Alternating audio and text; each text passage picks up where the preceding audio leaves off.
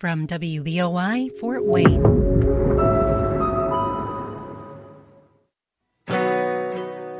From WBOI Studios in Fort Wayne, this is the I Am Immigrant, and I am Ahmed Abdul Majid. I am a Palestinian immigrant who has been donning the title of immigrant for the past 24 years of my life.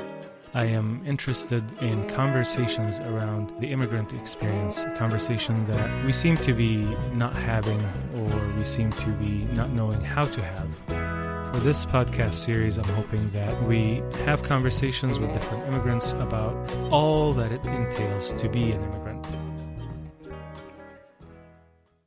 Okay, so welcome everybody to a new episode of the I Am Immigrant. I am your host, Ahmed Abdul Majid, and as always, I'm joined by the wonderful Katie Anderson.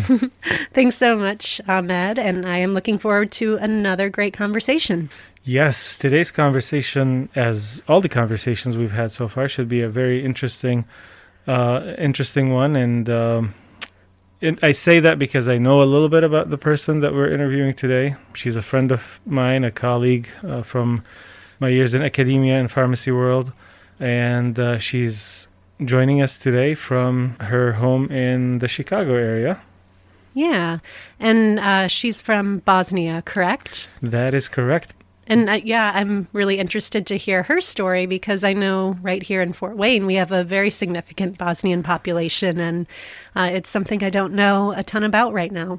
Yeah, actually, Fort Wayne, from what I know, uh, similar to how the recent migration of the Burmese population, or Burmese, and we have had the largest Burmese population per capita in the United States. Prior to that, in the 90s, Fort Wayne opened its doors to a lot of uh, Bosnians who were fleeing the war conflict that was going on at that time. Um, and so I'm hoping that we'll learn a lot about that and we'll learn a lot more about the Bosnian culture and Bosnian food, one of my favorite topics, as our friend who is on a Zoom call today because she's in Chicago, my friend Bedrija. Hello and welcome. Hi, thank you very much. It's a pleasure to be here with you today. Can you give us a little bit about where you're from and how you made it to the United States? So I always laugh when people ask me that question um, because I am from Bosnia. I was born in Bosnia and I lived there until I was about nine years old. And at that time, the conflict in Bosnia was starting. Um, my father had lived in Croatia for over 20 years, meaning he worked there and came home on the weekends and so, as the conflict was beginning, my father kept asking us to come to Croatia and join him there, which we eventually did. So, from age of nine to about 17, I lived in Croatia, after which I moved to the United States. And then I married a Montenegrin guy. okay. So, so, I spend my summers in Montenegro. So it's kind of, you know, where are you from is kind of a, a complicated answer from me because I feel like I'm from all of those places in some way or another, right? Bosnia is very near and dear to my heart. It's obviously the place where I truly have a home. Croatia is where I grew up, it's where I spent my formative years. So it's certainly all of my best friends are in Croatia. Everything that I can clearly recall about my childhood is from Croatia, but then I came to America and I made a life here with, you know, finishing school here and becoming a professional and and moving into a, a career that I'm in today. And then again, we spend most of our time in in the summer in Montenegro, which is where my husband is from, and of course that culture has an influence on me as well. So, you've been an immigrant a couple of times already, but you you started the conversation saying that you left Bosnia with your family at the age of nine because of uh, the conflict. Can you give us a little bit of background on that conflict, what it was about, and why did your father feel compelled to have you move to Croatia to join him there? Sure. So I prefer to to answer that question from a personal standpoint as opposed to, you know, the political or or the world known uh, way of what happened. But essentially, what was happening with us is we lived in a small village in Bosnia. So it was my brother, my mother, and I, and we lived in almost a, a town home because it was a huge house that was uh, we lived on one side and my uncle lived on the other side of it and my grandparents lived a few feet away from us, you know, in a house in the same uh, yard essentially. And until I was about nine, it was a great life. You know, no one knew the difference between a Catholic, uh, an Orthodox, or a Muslim person. People didn't look at those differences. Yugoslavia used to be a communist country, so religion was not something that was sort of openly exercised within Yugoslavia. And if you openly exercised your religion, you weren't necessarily considered to be a, a true member of the Communist Party. Mm. And so opportunities for advancement, both in employment and in social life, were not necessarily always there if you weren't a true part of that Communist Party. But until I was about nine years old, everything was going very smoothly. My father worked in Croatia for many years. He was a forklift operator there. And, you know, he would come home on the weekends. My and mother, how far is Croatia from Bosnia? So, in normal conditions, the drive from Zagreb, the capital of Croatia, where my father worked, um, to Teslic is about four hours. Okay. Um, so he would come home typically on the weekends and then go back to work. Uh, my mom worked the land that my father and my grandparents owned, uh, took care of us, and was sort of a, a homemaker at the time. In 1991, um, Tito had died back in 1980, I believe and Yugoslavia was starting to sort of fall apart at the seam. And in 1991, um, Croatia came under attack by Yugoslav National Army, which was at that point largely controlled um, by Serbia in a way. And a couple of parts of Croatia, the easternmost parts, uh, were under heavy attacks, and there was a lot of um, military activity in those areas. So my father became concerned as that military activity started to spread more in, inward in Croatia. Of course, uh, things were also starting to heat up in Bosnia, but we really weren't truly aware of what was going on because all of the media at the time was still controlled by the government. Mm. And you really only heard the things that they wanted you to hear on the media. So we really weren't aware of the things that were going on. But reading back now, I see that there were shootings going on early on in April of uh, 1992. Even in um, 1991, at the end of 1991, I remember spending New Year's of 1991. Uh, the first part of it, sitting around talking to my aunt and her kids and my mother. My uncle had come from Croatia and they were concerned that our village might be attacked that night. So they went hmm. on guard duty with homemade weapons and essentially they were just circling the village and and looking for any military activity. And I remember at one point in the middle of the night, he ran into the house and essentially told us, "They're coming, they're coming tonight. So go hide in a closet." And, and who's spent, who's they? Sorry, who's they? Um, the Serbs. Okay. So Yugoslav National Army, which at the time was con- controlled by Serbs. Gotcha. Um, I remember we hid in the closet for the rest of the night and spent mm. the rest of that night in a closet because we were worried that they would come. And then my uncle came at some point after midnight to tell us, you know, it, it was a false alarm, everything was fine, and, and we would be okay. So in April of 1992, my brother was in fifth grade and he was going to a school that was about 20 minutes away from our house. Um, so, not within our village, but in the next village over. And they had an old school building and a new school building, and at one point the army moved into the old school building. Hmm. And one day my brother was out on recess, and one of the soldiers slapped him during hmm. recess. And my mother, of course, as any mother would, was very upset about that. And so she went into the school and essentially at some point told them that unless the army moves out of the school, she won't be sending my brother back to school. And she was told that if she doesn't send him to school, she would be jailed. Oh wow. So it was at that point that you know she finally she talked to my father again she talked to her brother and they both said you know it, it's time for you to leave you have a place to go your husband's in croatia you should take the children and you should leave so on April 20th, we left our house. We went, slept over at my grandmother's house, which was closer to the city. And on the 21st, got on a bus to Croatia. Uh, we made it as far as Croatian border, which is a natural border. It's a river Sava. We were in the city of Brčko when we were told to disembark from the bus. Um, and we were told the bus wasn't able to cross the bridge on Sava because it was closed off by, mil- by the military. So we disembarked. Um, it was the three of us, and there was an older lady from our village that was traveling on the same bus by happenstance. And my mom started looking for a place to sleep. And she went to a couple of places, and she couldn't find any place that would take us in for the night, even though she was willing to pay and she had offered to pay. And so we were standing on the corner of the street with no place to go. And my mom says, Well, you know, I'm going to go back to the bus station. I'm going to ask if I can just buy a ticket so we can go back home. And so she went, she asked, and she was told that the buses stopped running, the roads are closed. So apparently, as we were leaving, the roads were closing behind us. Wow. And as we were standing there, a gentleman approached us carrying two cans of peas in his hands. Hmm.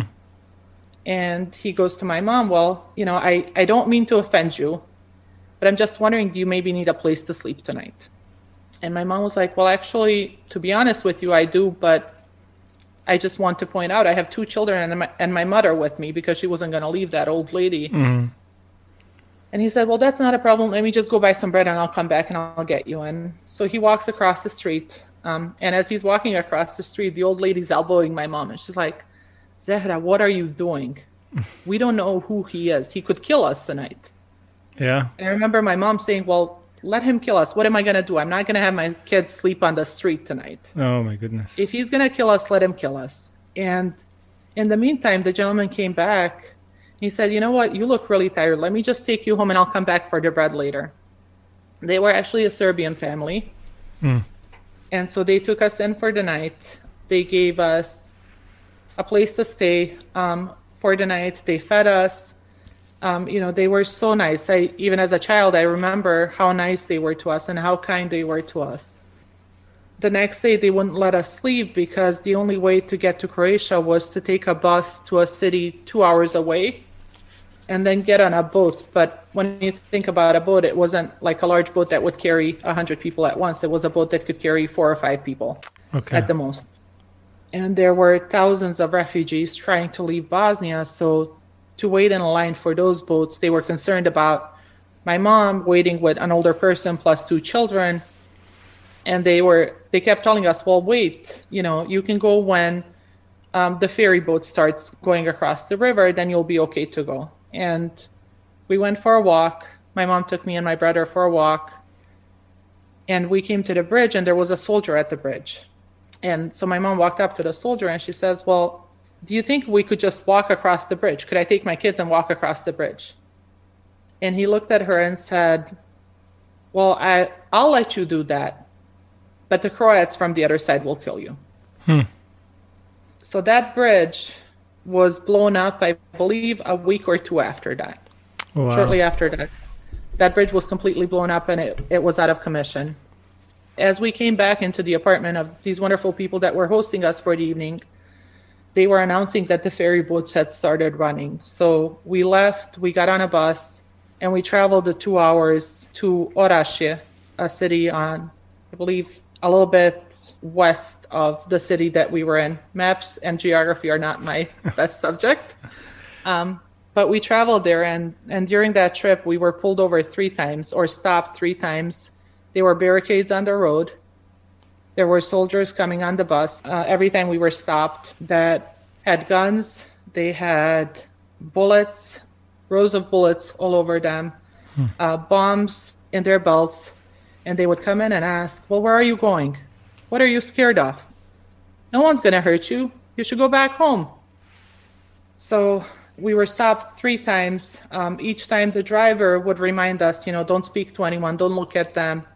If they ask you a question, answer it. If they ask you for documents, give it to them. But other than that, no one should be talking. And then we finally made it to Orašje. We were able to get on a boat and, and catch a bus and meet my father in Zagreb um, on the 22nd of April. Wow. And but you said your father was saying that the army was moving into Croatia as well, right? So they were moving into Croatia and Bosnia. So you, you were escaping army coming into Bosnia to Croatia, where there's still an army coming in as well. Is that correct? So Croatia is kind of shaped like a boomerang. Okay. If you think of the country, the way it's shaped, almost like a boomerang, and the two parts that were mostly affected by war were the ends of the boomerang. So the city of Vukovar and the city of Dubrovnik, which is a historical site, uh, were the ones that took most uh, the brunt of the military activity. The rest of the country, so the inner portion of the country, for the most part, was safe. Every Okay. once in a while, there would be sirens going off and you know planes flying over, but other than that, it was generally safe. Okay. So so you were headed to a safe place, and like you mentioned, you spent from nine till seventeen years of age in- growing up in Croatia. Wow. I mean, what a what a what a journey. That's that's tough. How how was the transition to Croatia itself? As a, I mean, refugee from war and having home being so close and yet not being able to go to it. Can you talk to us a little bit about that? It was very interesting because as the situation changed, our position sort of changed. So when we came in, we came in as refugees. We had refugee documents. My father had um, resident card essentially, a permanent resident card. Um, but the rest of us were living on refugee permits. My father, even though he had um, permanent resident card, was not eligible for citizenship at the time. During the time that we were there, you know, initially it was okay. Everyone sort of realized that the refugees were coming. There were, of course, centers that were set up to assist with refugees. We were lucky enough that my father had an apartment that we could stay at initially, at least, that he shared with his brothers. And then after that, we found an apartment of our own. Uh, but the rest of the refugees were generally coming into uh, refugee centers, either run by Croatian government or Catholic charities. Um, Caritas is a big one over there. Merhamet, which is a Turkish charity organization, um, was also one that ran a lot of these camps. But then at one point during the war, there was actually a conflict between Bosniaks, uh, so Bosnian Muslims, and Croats, um, so Bosnian Catholics. And that complicated things additionally. At that point in time, I remember we had actually we had an apartment that we were renting and we were kicked out of that apartment over something minor. It was kind of random, but it was and the landlord, the landlady, had asked my father to put back a manhole cover, and my my dad said something like, you know, it's Eid, and I'm gonna go visit my brother. I'm happy to do it for you when I get home, and and she kind of lost it, and we hmm. we ended up losing our lease at that time because of that. Eid is the um, Muslim religious holiday following the end of Ramadan or the pilgrimage season. So that kind of stoked the, that tension because you guys are a Muslim family and she wasn't, or I I think for her it was more she had some mental health issues and it was just kind Okay. of unrelated. But I remember this this was right around the time that the conflict between uh, the Bosniaks and the Croats was starting, and my mom called a landlord after a landlord based on ads from the newspaper, and nearly every single person she called asked, "What religion are you?" oh wow, okay, So a lot of people would either hang up on her as soon as she said we were Muslim, or as soon as she said we were Bosnian, or as soon as they heard her accent, because Bosnian accent is slightly different from that of uh, Croat people. A lot of them would tell her flat out, "I don't want Muslims living in my house." Um, and then she called the gentleman who actually ended up renting us the apartment. He has since passed away, God bless his soul, but he gave her the information about the apartment. And before she hung up, my mom wanted to make sure she wouldn't be on the train for, you know, an hour to get to the apartment to take a look at it. She made sure to tell him, well, you know, I just want to tell you before we hang up that we're Muslim. And he said, ma'am, are you going to pay me for the apartment? My mom said, "Of course, we're going to pay you for the apartment. What do you, you know, what do you mean?" and he said, "Well, then I really don't care whether you're Muslim, whether you're, you know, I, if you're alien, I could care less." Um, and so we ended up actually living in the apartment that he rented out to us until we moved to the United States. And he was he was really truly a good soul. He was an amazing person.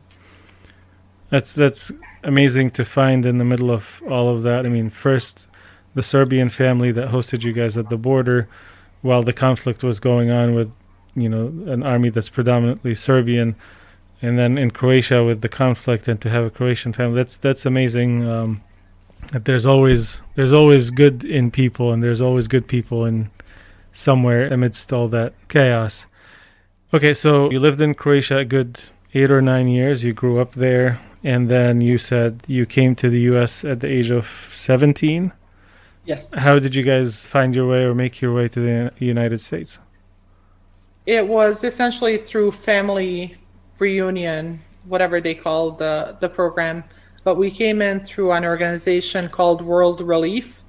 And okay. it was an organization that was essentially formed to help refugees uh, move from Bosnia to the United States. So we went through the full immigration process essentially of applying. Uh, we had to have a sponsor, and my aunt had actually lived here uh, okay. uh, before we decided to come here. I believe she came in 1998. She had lived with us in Croatia for a little while um, after the war started, and then went to Germany to be reunited with her husband, who had stayed in Bosnia uh, for two years during the war. And then they moved to Florida and finally made their way to Chicago. So they were the ones who sponsored us in terms of coming here as family members who were also coming in as refugees under the refugee status. I see. And so you came reunited with your aunt essentially and in Chicago. Is that the first place you guys landed in? Yep. Um, Little Bosnia, as we usually refer to it. um, there used to be a stretch of um, Kenmore between Foster and Glen Lake, essentially, or Foster and Devon. Um, and a lot of Bosnians used to live on that street. Um, nice. So we always tease that it's, you know, the little Bosnia over there. little Bosnia. And, and, interruptions, I'm assuming, for your academic year when, you know, uh, when you were nine years old, that transition period, and then were you it doesn't it doesn't seem like you missed any years of school is what i'm wondering. So uh, and then also you speak english very well. So did you learn english there or was that here in the united states? So again i was very lucky that we moved to a place where we had a home. So my father had an apartment ready for us and i was able to restart school shortly after arriving in croatia. Okay. So when I left Bosnia, I, I was in third grade, and I was able to finish third grade in Croatia. And when I left Croatia, I was actually a junior in high school. So when I moved to the United States, you know, you go through one of these services. I believe I went through ECE um, that checks your credits and looks to see how many credit hours you've completed and what courses you've completed and which ones you need to complete. And essentially, they give you a a verified diploma that is translated into English. And I was lucky enough that my professors in Croatia were all willing to work with me, knowing that I hmm. was mov- moving to the United States, even though there was still a month left um, in the school year. They allowed me to take my exams early, and they allowed one of my best friends, who is also Croatian, to go pick up my diplomas for me and actually ship them to me so that I wow. would be able to do that here. Very nice. Um, so they were very accommodating. And you know when i when i spoke earlier about my mom looking for an apartment there were a lot of people who said no but then there were a lot of amazing people that we met in croatia that supported us along the way too. Um, but anyhow I'm, I'm getting off topic. I have a tendency to do that.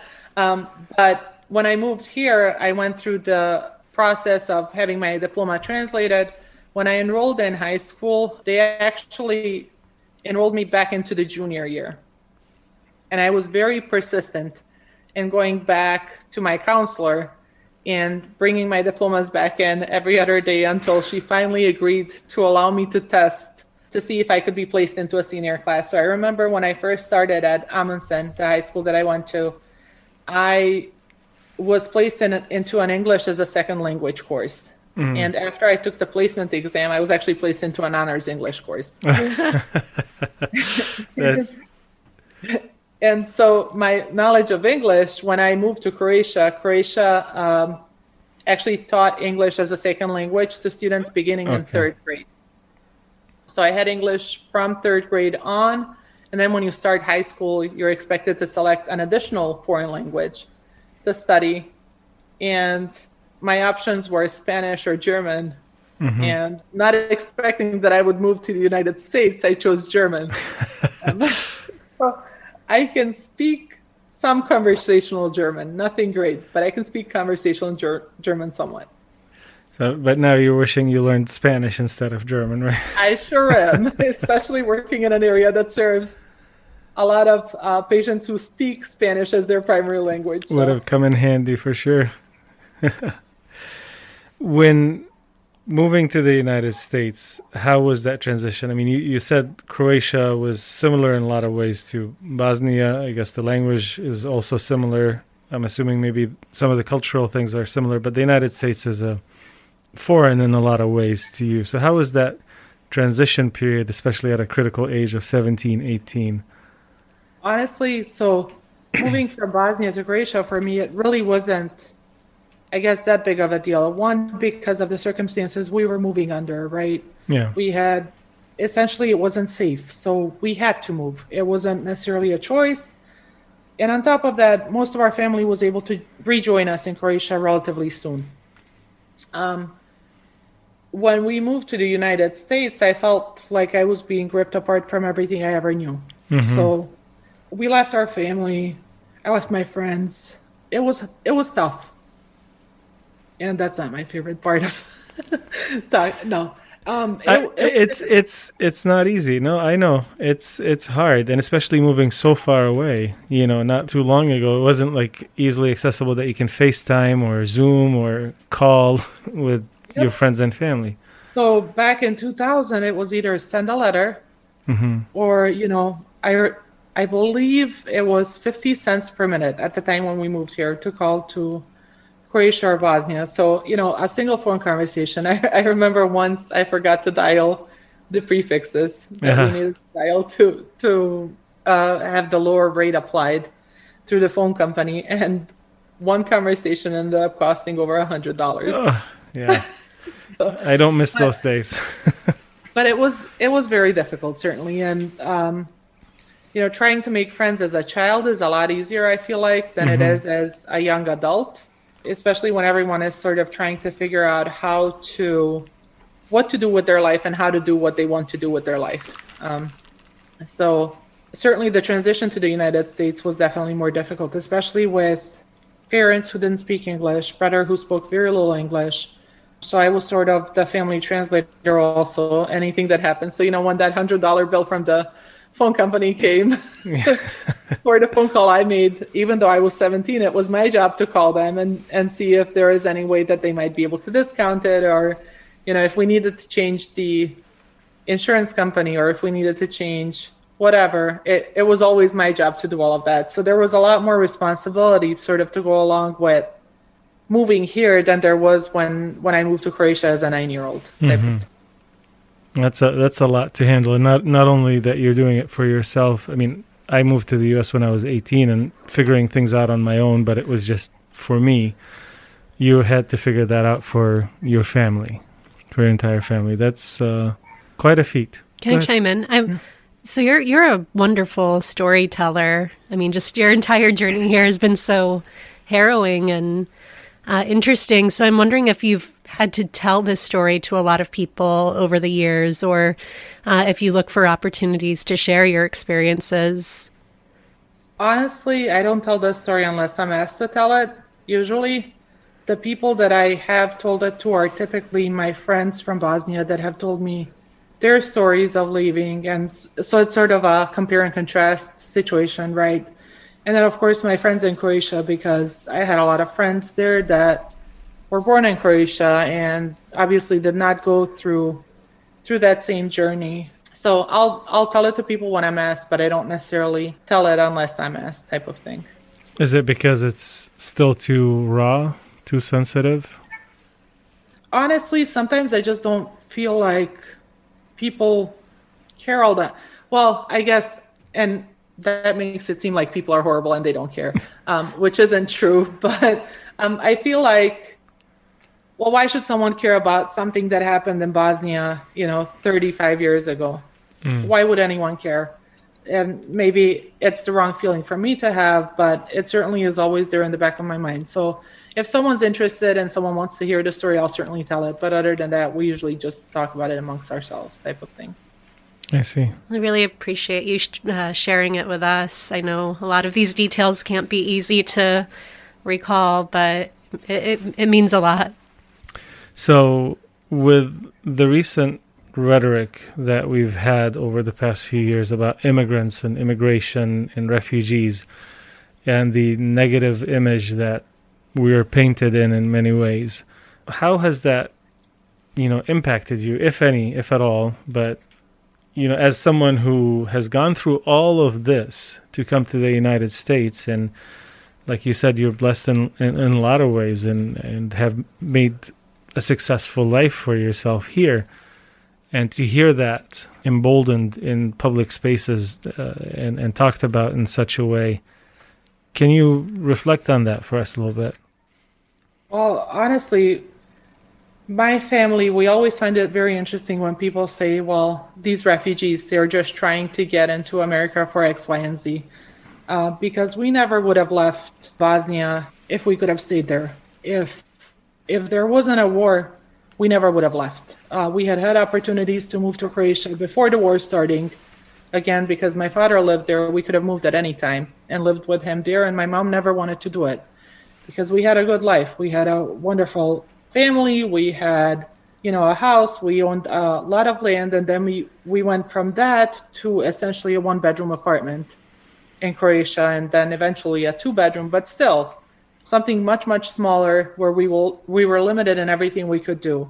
So whenever I hear the I call it the hateful rhetoric, which may not be the best word for it, but uh, whenever I hear negative things about refugees, my first thought is honestly, none of us ever wanted to leave. Mm. So the only reason people try to leave everything they have ever had is because they have to. They don't have a better choice. And for someone to to say that, you know, you're coming here and you're stealing my job and and you're doing this and you're doing that and you're doing the other on some level, okay, I can understand that. On another level, I really can't because a lot of the jobs that are done by immigrants, especially the ones that people complain most about, are the jobs that no one else wants to do. Um, so, I guess I, I don't. Oftentimes, I don't know what to say to that. Um, I have had, I have heard things that are Islamophobic. Um, actually, the first time you and I met Ahmed Mm-hmm. Um, I'm sure you recall the story, but the first time you and I met, I had someone from the academic community make a very Islamophobic comment to me, not knowing that I was Muslim because I don't look Muslim in many ways, right? I'm not your typical Muslim. But we had gone out to dinner, and this person told me, you know, well, all these Muslims and all these black people. And so it was more than just Muslims. But the part that obviously hurt me the most was the Muslim part because that is what I identify as and it it was very interesting to me to see or to hear something like that in the United States because I had never heard it. And the 16 years that I had lived here, I had never heard it before that moment. Hmm. So, you know, when people say things like that, it, it always worries me, especially when it's something that is done on a much larger scale. And when that sort of attitude is coming from those in power, it always concerns me because that's sort of how it started in Bosnia. You know, that's how we ended up in a war. It's because people in power were saying negative things about the other um, group, and it ended up in a conflict where hundreds of thousands of people were tortured, um, many thousands died, and it's not something that I would ever want to see happen in the United States. I mean, it's it's a powerful reminder, and, and like you said, you've seen it as a child uh, when abuse of power, in a way, because the war in Bosnia was along religious line or sectarian lines that they Muslims were being attacked for being Muslims, and I don't know if that was from after the, the, the fall of the Communist Party and people trying to identify themselves and they identified religiously. Is that how it was long repressed anger for things that happened many, many years ago. So back in, I believe, 15th century, Bosnia was occupied by the Ottoman Empire. Um, and so was Croatia, Serbia, Montenegro, every country in ex-Yugoslavia was essentially overrun by Ottoman Empire. And a lot of the rhetoric during the war was we're taking revenge on the Turks Mm. by you know torturing Mu- Bosnian Muslims, by killing Bosnian Muslims, by raping Bosnian women. They were taking revenge on the Turks for things that were done in 15th century. So it I think Bosnia was sort of a culmination of many many years of hate that just found its outlet sort of in a in a very negative way there. And you've seen kind of the beginning phases of that with the Islamophobic rhetoric that you've heard here. Is that how you Oh. felt about it? there's a person that I know that you know supported the president that was Because you're seeing a lot of similarities from, I, mean, what Trump has done is emboldened this, those voices. So we don't necessarily have to talk about Trump himself, but it's just in the past few years how that Islamophobia, or even since September 11, how that Islamophobia has escalated. You're saying that you've seen that as reflection of, or as as kind of a, a full circle to where you came from. well so every time I hear you know I see someone say something negative about a Muslim here it sort of throws me back to the years when I was sitting there listening to news reports where they were saying well these Muslims are trying to kill all of us. These hmm. Muslims are trying to take over our government. These Muslims you know hate everyone around them. And I remember being a Muslim and my parents being a Muslim, and my parents never hated anyone in their life. I know most of my neighbors, I know most of my Bosnian friends never hated anyone in their life. And I know that till the last moment, nearly every single Bosnian person was naive enough to believe that our neighbors would never hurt us. Hmm. So when I hear negative things being said, it is very reminiscent to me of, of things that I heard back in the 90s that essentially led to that conflict. And so I found them very concerning.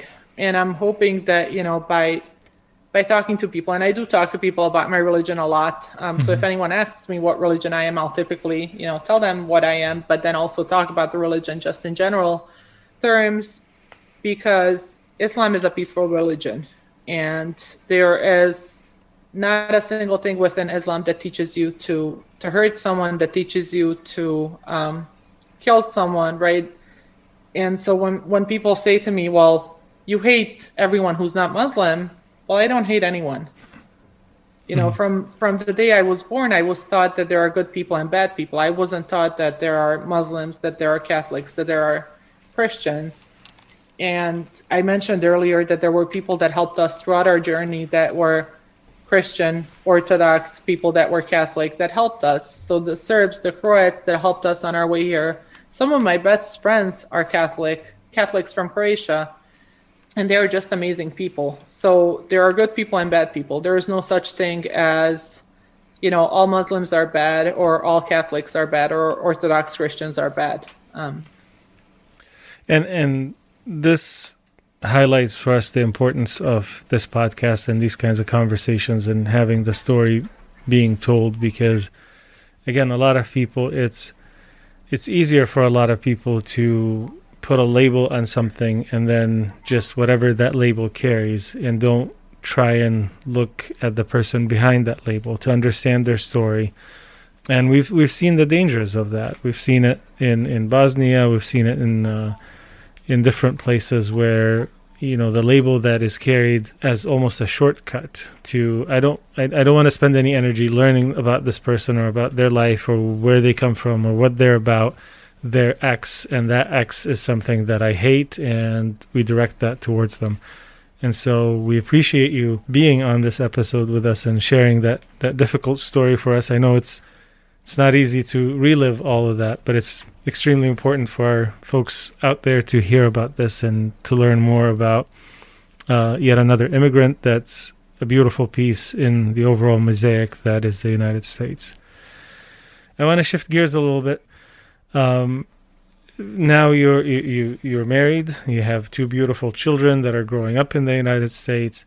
I'm wondering how much of your story and your history do you share with them? How much do they know about it? How much do you shield them from? I'm, I mean, I don't know if you do, but do they know your story or do you keep it until they're older? How do you approach that with your children? So I do tell them about it. I I feel it is important for them to know the history. Um, if we don't talk about history, it will repeat itself, and we've seen it unfortunately repeat itself multiple times so far. So my children know that mommy's from Bosnia, daddy's from Montenegro, and you know they've asked, well, mommy, why did you leave Bosnia? And you know I explained to them that we had to leave because there were soldiers that came in, and we had to leave. It wasn't safe for us to leave um, do they know all the gory details of everything that happened in mm-hmm. Bosnia and between 1992 and 1995? They do not, certainly. Um, they're still way too young for that. They're 9 and 10. But at some point, I, I do want them to know um, what happened and how it happened and why it happened. And there are actually quite a few documentaries and movies out there that sort of focus on the stories of, of people from Bosnia. One of the most recent ones being Quo Vadis Aida, which mm. was nominated for an Oscar for um, the best foreign movie, I believe. And you know, th- those are sort of the ways that I plan to introduce it to them, but maybe when they're a little bit older, because honestly, the things that happened in Bosnia are not something that a child of their age should have to worry about. Yeah, but you're still kind of easing them into understanding where you come from and why is that important to you? Well, in the rawest sense of the word, it's important to me because I have family members that have suffered a lot in order to be able to call themselves Bosniaks. So, one of my uncles was in a concentration camp for over two, well, actually, two of my uncles were in a concentration camp for two years, where every day that they were there, they were beaten. So, they would bring them in for a few days, beat them, bring them back home and then repeat the process over and over and over again. Um, my father's brother at one point was beaten to the point where there wasn't a single white spot on his skin. Oh my goodness. So nearly to death. And I have cousins that died. One of them was killed um, while he was in the army. So um, he was killed. Another one was killed in that concentration camp and died on um, my uncle's lap.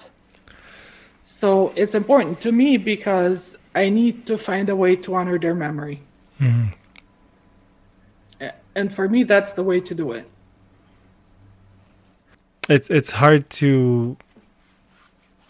I don't know. I don't know what to say. To be honest with you, I mean, I I uh, hope that you see this as a way of honoring their memory as well, and honoring their story and it's something that hopefully will create better understanding for everyone out there. What parts of the Bosnian culture do you still hold on to, and do you introduce in your day-to-day life as a family with the kids? You know, do you speak Bosnian to them? Um, are you just like me, really upset every single day that your kids can't speak the language very well and have a thicker accent in their father's language than anything else? So it's a it's a constant battle, especially with my younger one. With my older one, it was actually easier uh, um, because by the time you know he was learning how to speak, uh, we had um, Bosnian TV brought into the house. So, you know, you buy a mm. cable box and then you have a ton of Bosnian, Serbian, Montenegrin channels, Croatian, and I really don't care which of them they watch as long as it's something that's one of our languages. So it was funny because my son would, when he was younger, he would say a lot of words with a Croatian accent because Tractor Tom in Croatian was one of his favorite cartoons. Okay. uh, but it was certainly a lot easier with him. When my daughter was sort of at that same stage where she was learning everything, my son had already started preschool. And even though they're only a year apart, mm-hmm. um, he preferred to try and speak English. Um, so his Bosnian to this day is actually, well, Bosnian, Serbian, Croatian, Montenegrin, whatever you call it, um, is a lot better than hers. But I still, you know, a hundred thousand times a day, I ask, what language do we speak in this house? and the answer is usually well ours because you know my husband's Montenegrin and I'm Bosnian, so we don't call it necessarily Montenegrin or Bosnian. We just call it our language. Yeah. And are they similar languages then? They're like, do you go to Montenegro and speak Bosnian, people will understand you, or is it yes, very absolutely. different? So Okay. the actual official language is perfectly fine. You can understand each other, no problem. Uh, no problem whatsoever. And which language is that? So Montenegrin and Bosnian, they're very similar. The two languages are extremely similar. Okay. The issues come up when you talk to people who come from a specific area of the country. So, like my husband's area of Montenegro, they have their own dialect almost. And so they use a lot of words that aren't necessarily the official words for things. So I remember when we first met, he would ask me for things. I'm like, what are you talking about? and then he would just use the official word and it would be fine. Um, and then same thing in Bosnia, right? There are words that we use within my own area that are not necessarily common even in other parts of Bosnia and that I have to explain in the actual official Gotcha. language. But if you speak the, the, the language without the, I guess, the colloquialism, it- it'll be, you'll understand each other. Absolutely no problem. Yeah. Very The nice. languages are essentially the same, just a different different accent more or less. I see. And where did you and your husband meet? We actually met in Chicago. So there was a Bosnian I guess I would call it a bar, but it wasn't really a bar. It was like a restaurant with live music Okay. um, that we both used to go to on Saturday nights. And he had seen me there, and so he asked some friends about me, and they ended up introducing us, and we eventually ended up going out, and finally ended up married eight years later. So Nice. And he's from, you said from Montenegro, moved to the United States as well. He's also an immigrant. So, do do you worry about your children not having a strong connection to the homeland, or do you try and give them some connection to it? What What are your thoughts with the generations moving forward, farther away from the homeland? I think it's really difficult to maintain that connection to the homeland, uh, but my husband and I certainly try very hard. So, my husband owns his own business. He does building maintenance and snow removal. And I worked in community pharmacies for many, many years and finally now work in academia, also pharmacy related. Since the year that our children were born, we have gone to Montenegro every single year. We take the children for three months out of the year. So the entire Nice. summer they spend in Montenegro. My husband will usually go for a month and a half to two, and then I'll try to come after he gets home. I'll go and stay for another month so that the children can be there as long as possible. I think there are two very important things that you need to do in order to to maintain that connection. One is teaching your children the language, and then the other is actually bringing them back that there as often as possible. So we made sure that our children spoke the language before we ever went back there. Uh, ever since the children were born, the only language we speak in the home is ours, so Bosnian, Montenegrin, whatever. And again, I would present my children only with cartoons in Bosnian, Croatian, Serbian, uh, Montenegrin because that allowed them to learn that language even through interaction with the TV. When we take our children to Europe, then when we take them to Montenegro, when we take them to Bosnia, they are able to communicate with all of their cousins, with all of their aunts, with all of their uncles, hmm. with all of their grandparents. And I think that is truly what creates that connection because I've seen it from a lot of our friends whose children don't speak Bosnian Montenegrin all that well and primarily speak English. I find that those children, in my experience at least, have a harder time making that connection to the homeland because they don't feel understood, rightfully so. Uh, when they go there and they're not able to communicate as well, so it's certainly a lot more difficult for them to establish that. So you go to Montenegro. Do you ever go back to Bosnia? So um, when we go to Montenegro, it, it really depends on the year. I do try to go back to Bosnia at least every few years. And honestly, there are times when I just feel like I have to go to Bosnia. I remember one year we were planning our trip to Montenegro. And I was telling my husband, I'm like, this year I really want to go to Bosnia. I miss my family. I want to go, you know, I just, I miss home. So he says, okay, not a problem. Let's plan it. You know, we're going to plan it so that we're there together for at least a week and I can drive and we can take the kids and you know the kids can meet your family too. And that year was the year that Bosnia was affected by horrible flooding. Mm. Um, it was really, really bad to the point where there were skin diseases happening in a lot of places. There, there was water everywhere, mm.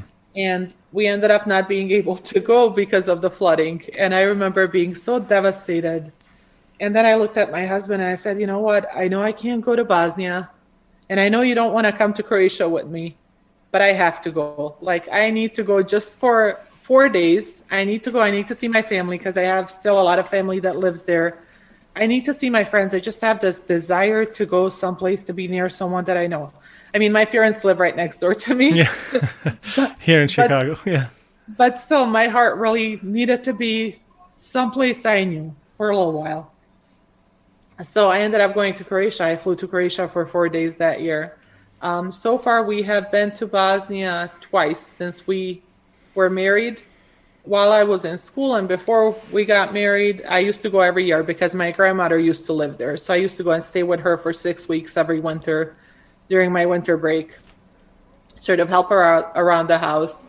But we were actually going to go last year. We were going to go to Bosnia and we weren't able to because of COVID. So I'm really hoping that in a few months we're able to actually make the trip to Montenegro and then drive into Bosnia and, and visit with family because I I miss them and I hope they miss me too. We'll, we'll find out. At the at uh, the um, beginning of the conversation, I think you said Bosnia was the place where you truly have a home, and I'm wondering if you've found home in Chicago or if Bosnia is still the place that feels like home to you. Ooh, that's a rough one. so I I do have I do have a home in Chicago. I have my kids, I have my husband, my family's here, but I feel like Bosnia will always be that place that I miss.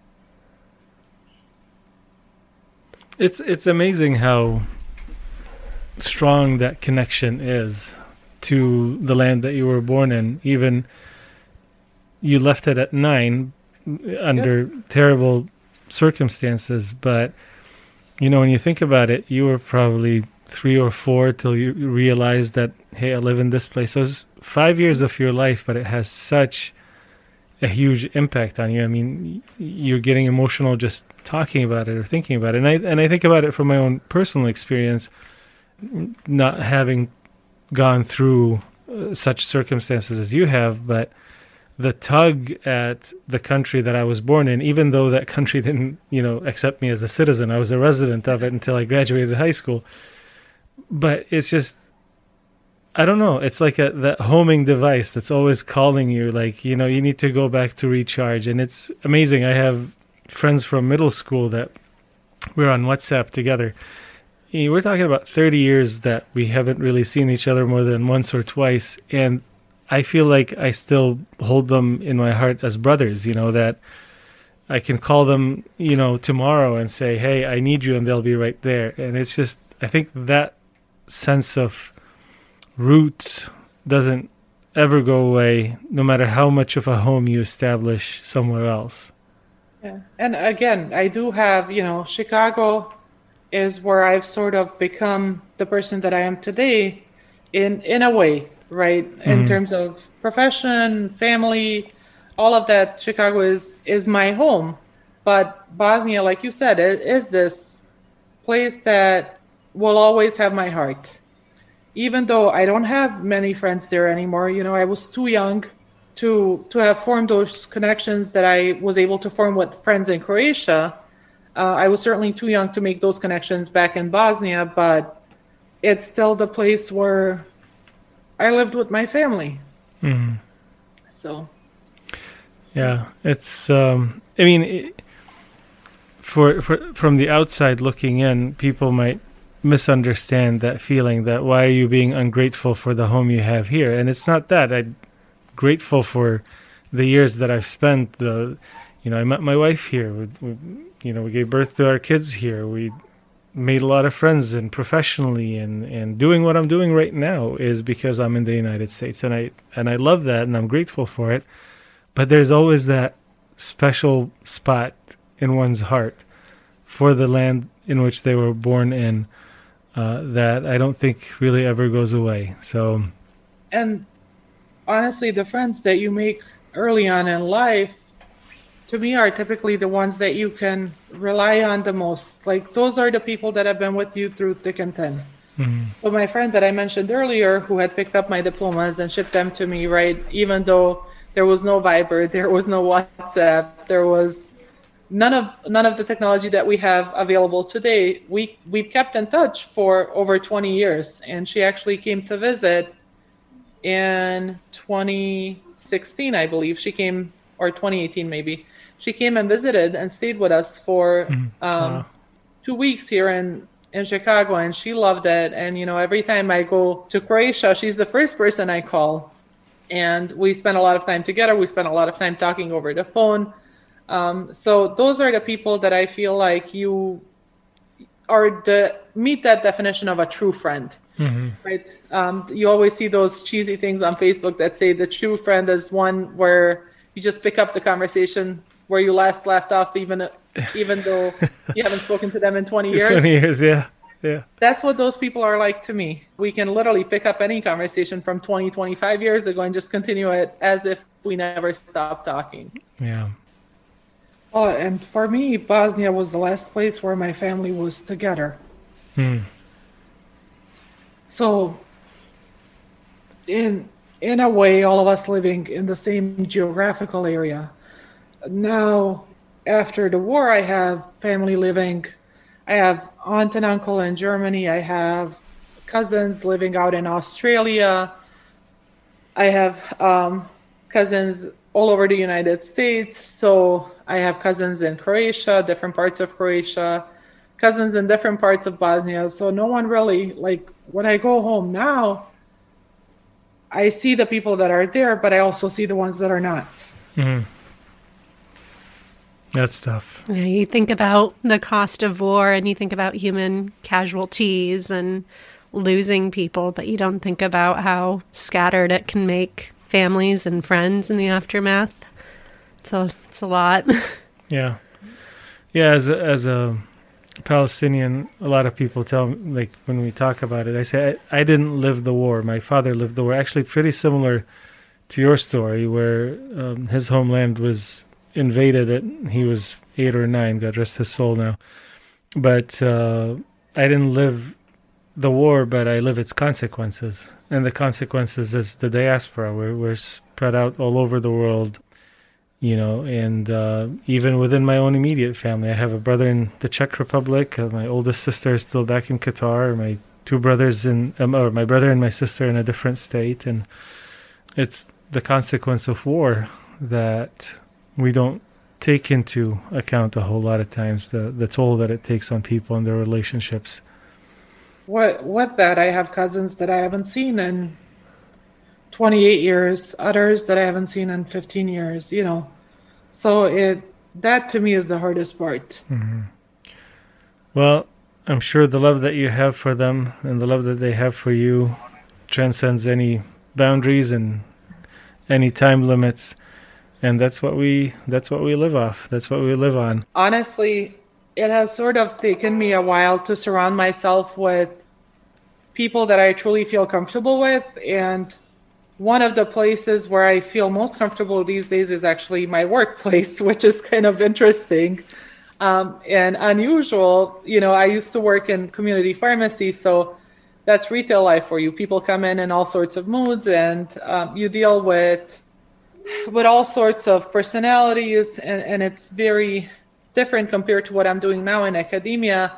Uh, but one of the places where I really truly feel comfortable with is Roosevelt. I feel like it's a place where I'm accepted.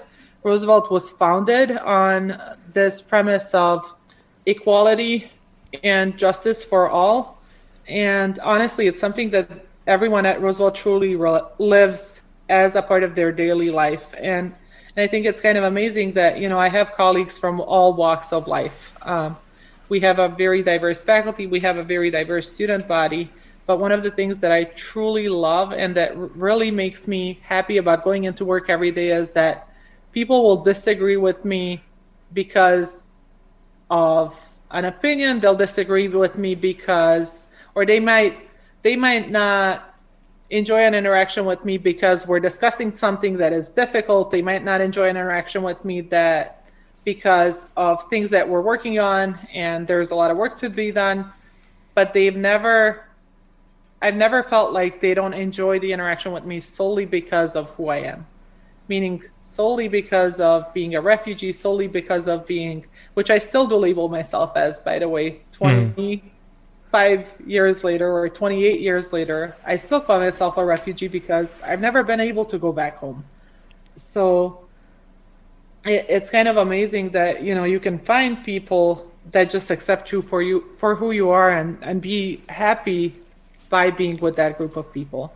And I, I truly am grateful that I was able to find a workplace that values me for who I am and, and doesn't look at what I am in a way.